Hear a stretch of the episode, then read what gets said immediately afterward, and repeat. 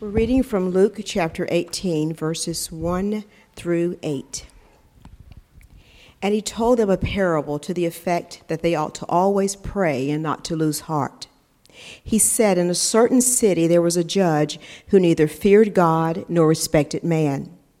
And there was a widow in that city who kept coming to him and saying, Give me justice against my adversary.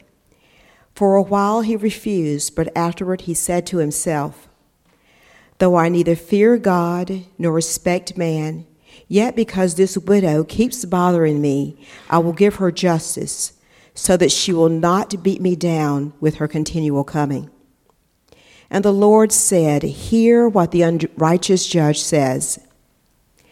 And will not God give justice to his elect, who cry to him day and night? Will he delay long over them? I tell you, he will give justice to them speedily. Nevertheless, when the Son of Man comes, will he find faith on the earth? Thanks, Vicki, for reading the passage to us. And good morning. Uh, my name is Daniel. I'm one of the pastors here, and really glad you're with us. We're in a series uh, that we started a few weeks ago in the parables, stories that Jesus told. Uh, we're going to look at this to the end of 2016 and start a new series in January of 2017. So I'm glad you're with us. I'm going to pray as we get into God's Word, reminding you Isaiah 40 tells us the grass withers, the flowers fade, but God's Word endures forever. And so let's pray together. God, I ask that you would speak to us this morning. Uh, that, Lord, you have already spoken to us in the revelation of yourselves here in the Scriptures. Uh, but by your Spirit, would you bring them to life? Uh, would you speak to us, particularly, individually, corporately, as a community? God, would our minds be illumined by the truths of who you are and the truths of your word? Would our hearts truly be tilled and softened and inflamed with the truth of who you are?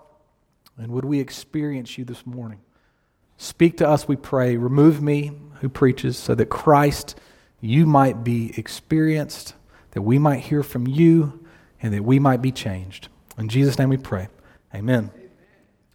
So, our passage this morning uh, that Vicki just read is pretty clearly addressing prayer. It's not hard to understand that. You, you see in verse 1, Jesus tells them a parable to the effect that they ought to pray and not lose heart. We don't always have uh, the, the reason for the parable like we do in Luke 18.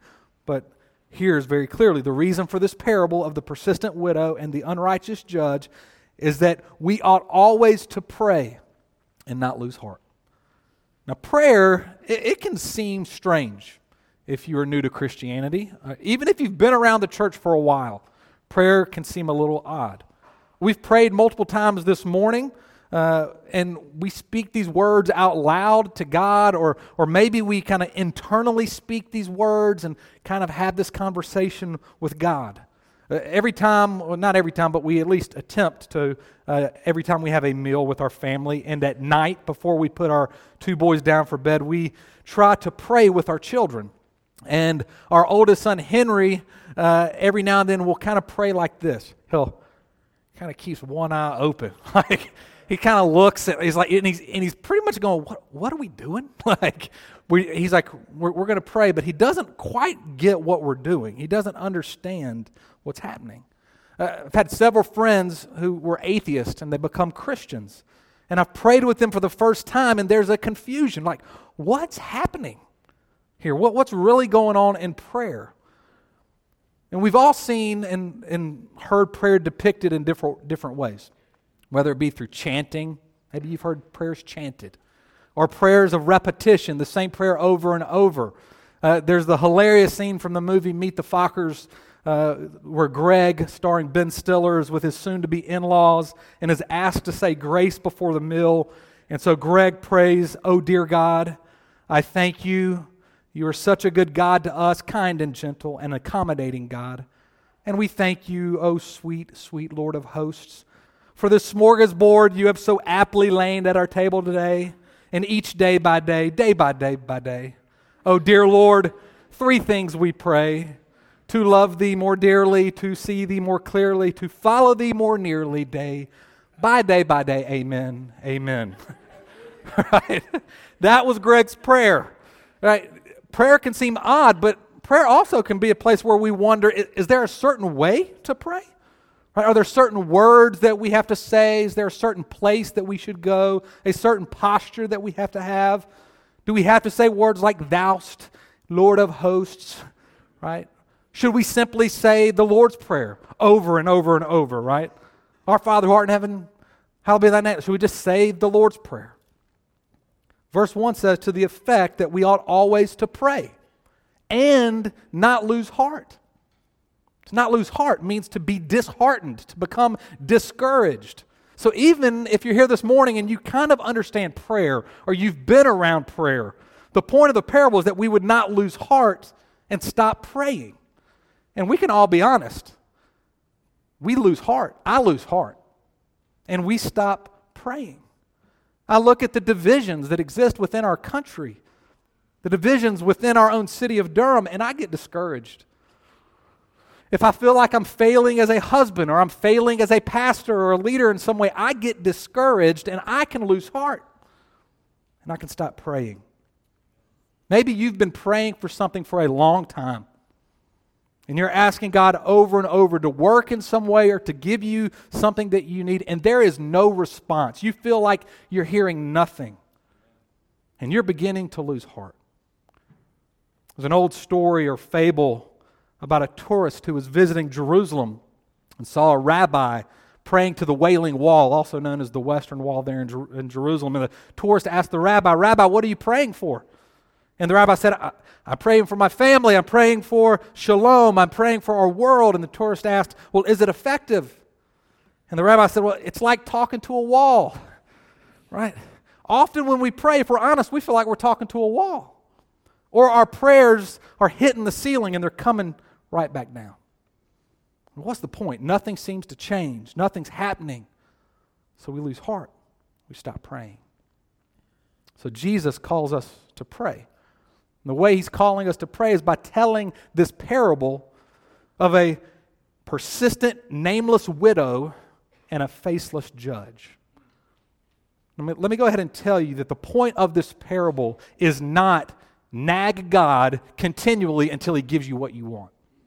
Or you haven't received what you want because you haven't nagged God enough, or you haven't believed enough. There's been way too much teaching on prayer like that, and it does too much damage to God's people in the church. To under, understand prayer and what Jesus is teaching, I want us to look first at the widow. The widow reveals to us the view that we should have of ourselves if we want to cultivate a praying life. This widow is continually coming to the judge, literally pummeling the judge with her requests. And Jesus is casting this vision of a praying life, a life of unceasing prayer. Unceasing prayer is the Apostle Paul's most common and used description of prayer. Listen to a, a, few passages. Romans 1 9 to 10. Paul writes, God is my witness, that without ceasing I mention you in my prayers. Ephesians 1 16. I do not cease to give thanks for you, remembering you in my prayers. 1 Thessalonians 5:16, rejoice always, praying without ceasing.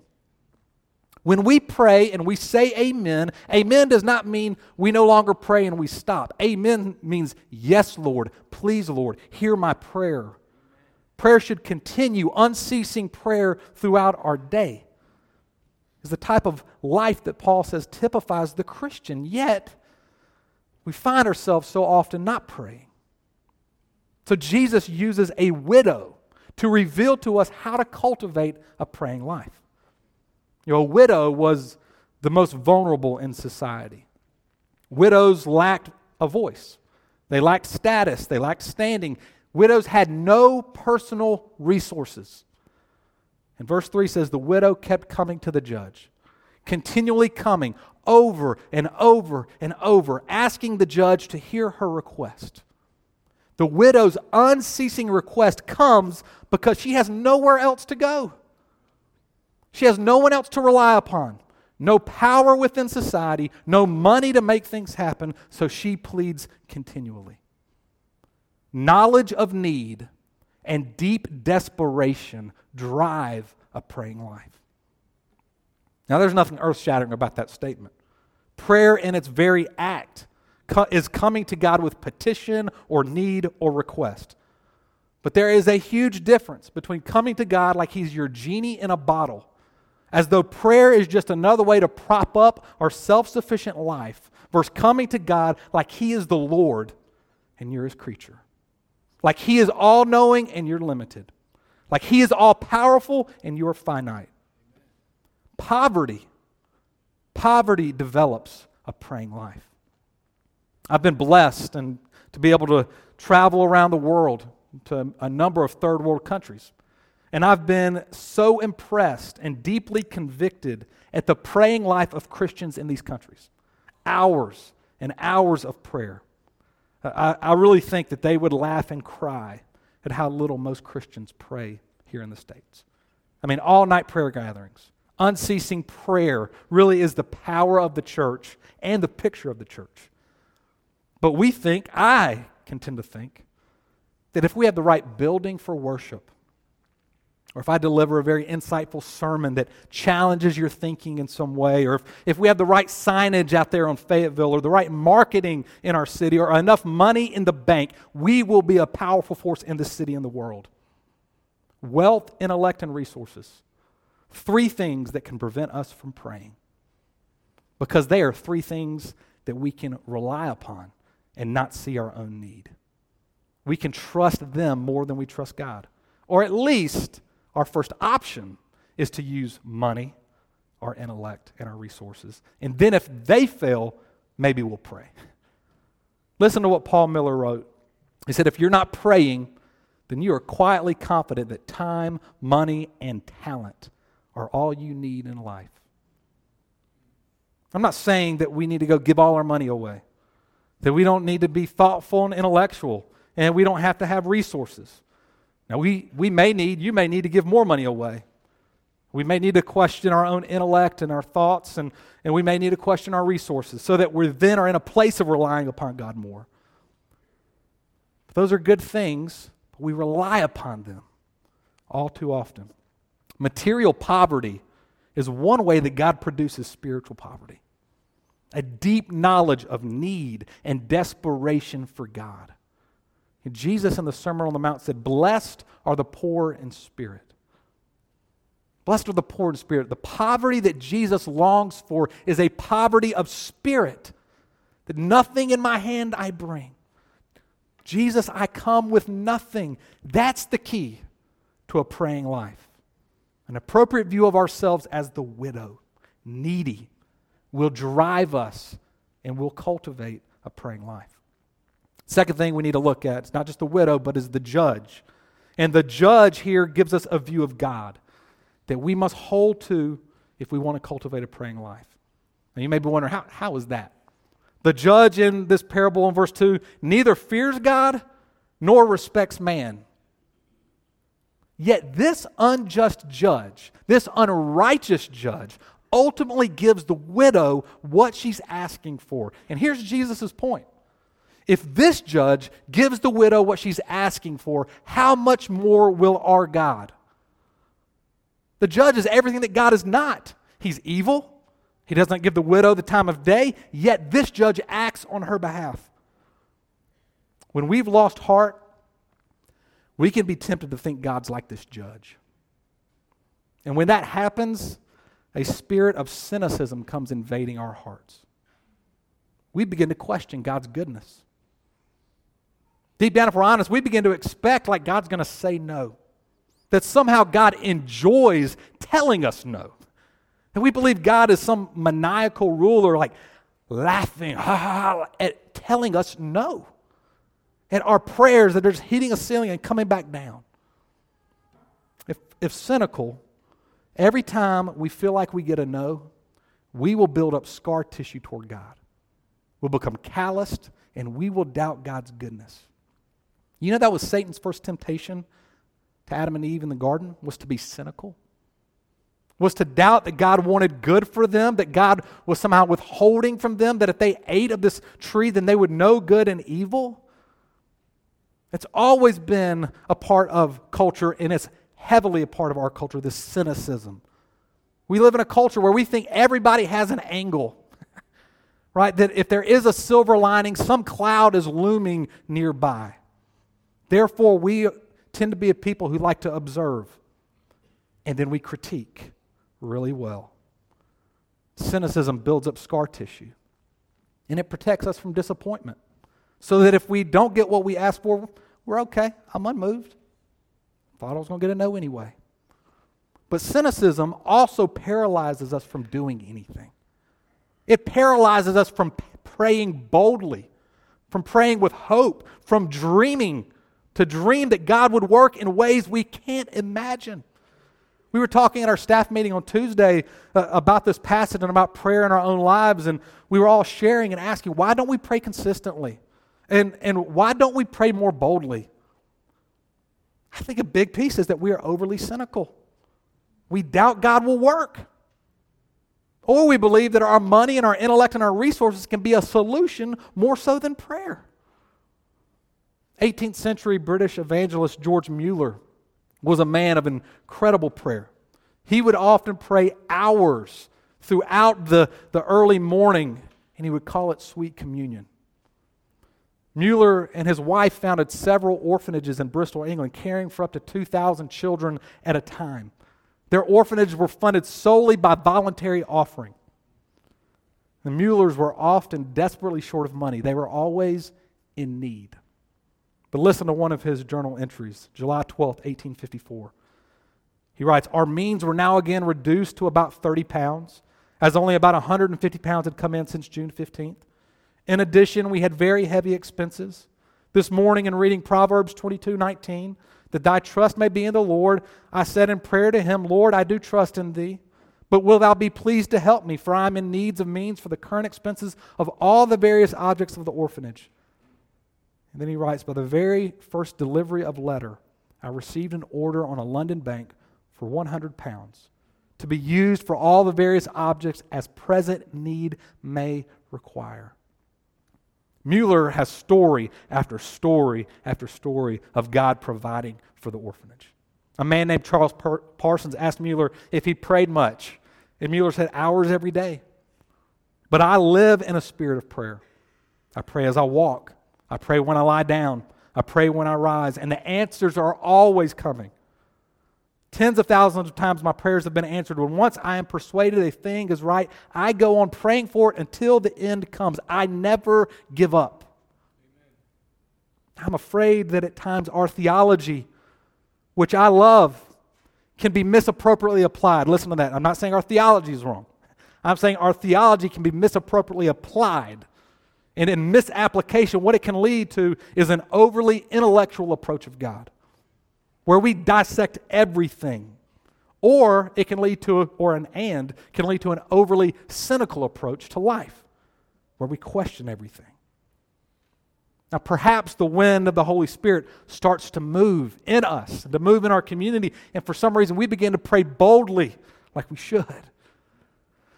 At times we feel like we have to caveat every prayer with, if it be your will, which is a true theological statement but I also think it can be a protective mechanism, a way to prepare us for disappointment. Because deep down we're cynical and we just think God's going to say no, and He's not going to hear our prayer. This judge is the anti God.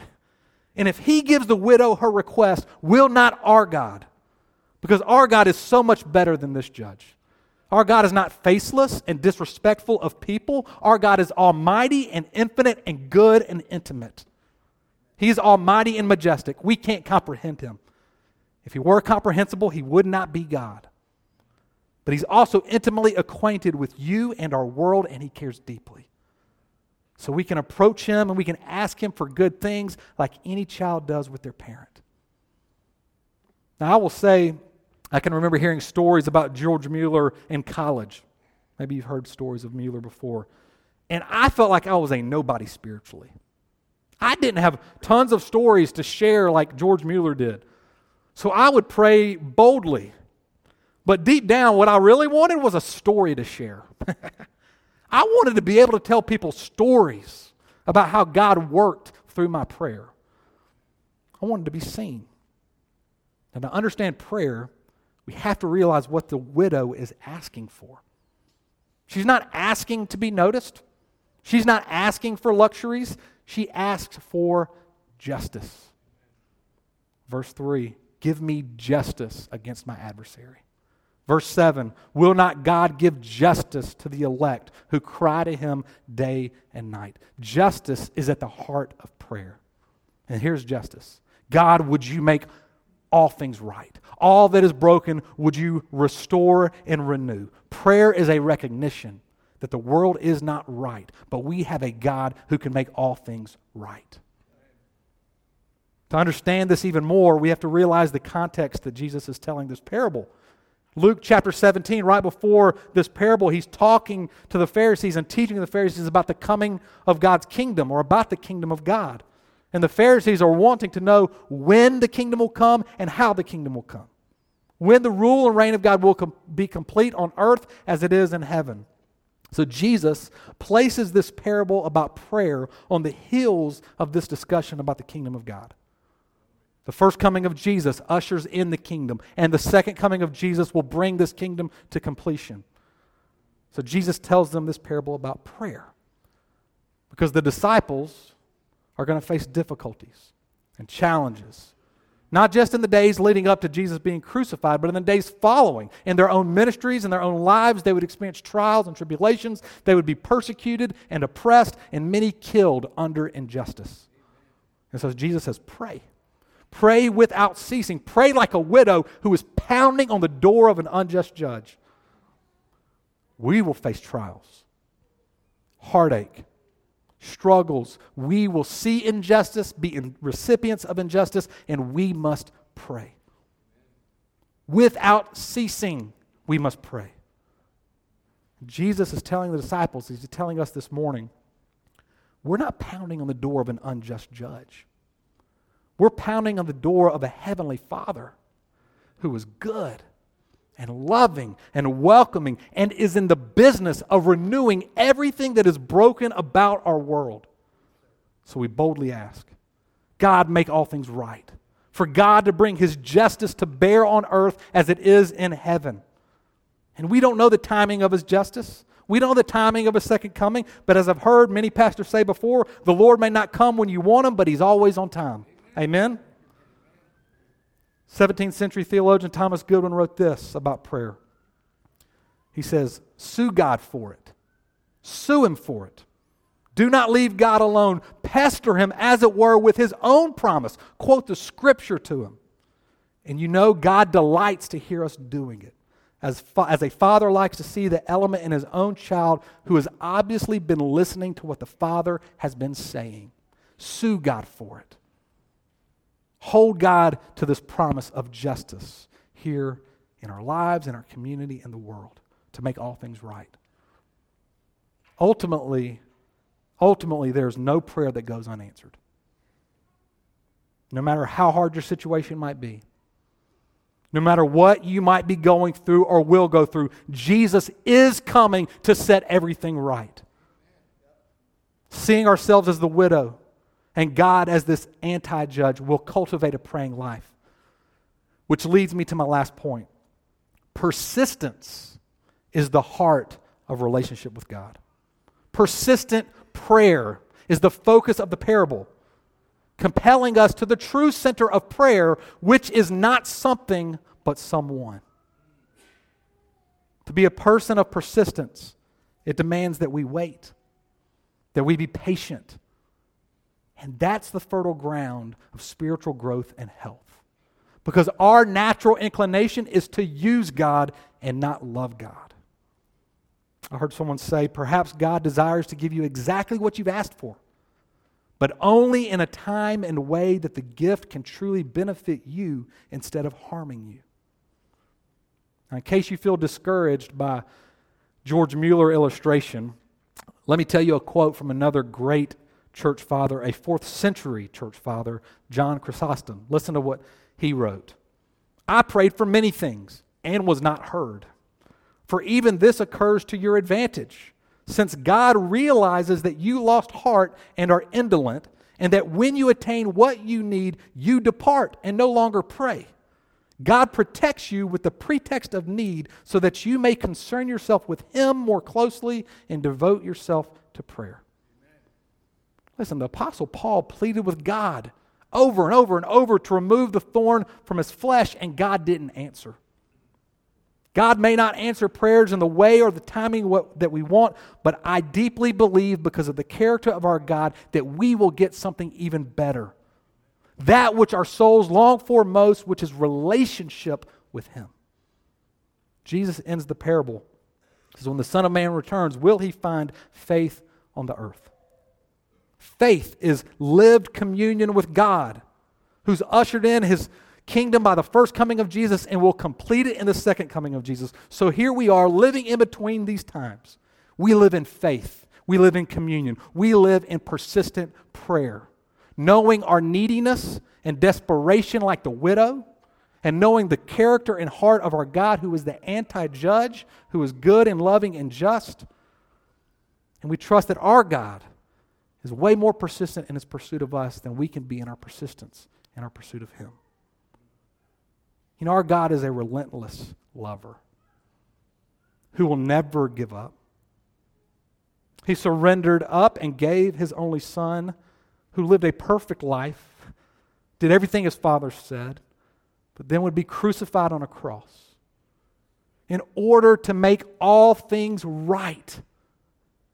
Our God will go to any length to grab a hold of us. He is the hound of heaven who is constantly and persistently pursuing you and pursuing his glory in the world, a renewed world. So as we wait and we live in this broken world, a brokenness within, the brokenness of relationship, the brokenness we see in our cities and world, we pray. We persistently pray that God would make us and our relationships and this world right. And in prayer, we might just find something better than the things we ask for. We find the very person and the very heart of God. Let's pray. God, I pray that you would help us to see our need, to know that we can go nowhere but to you, and that you are a God who hears and listens, and you are so passionate about making all that is wrong in our lives and our world right that you will one day, someday, make everything new. And so, Lord, we live in between these times, and it's frustrating times when we hear of deaths and we struggle relationally and we're hurt. We see sickness, and, and, and so, Lord, we want you to come now, but Lord, we don't know when you're going to come. And so, may we press in in prayer. May we not give up. May we not become cynical. May we not lose heart. And in our prayer and in our communion with you, may we find sweet communion knowing your heart and knowing the person of God, the Father, Son, and Spirit, who longs for us to know you in the fullness of who you are, Lord Jesus. We look forward to that day when we're no longer hindered, but we see you face to face. In Jesus' name, amen.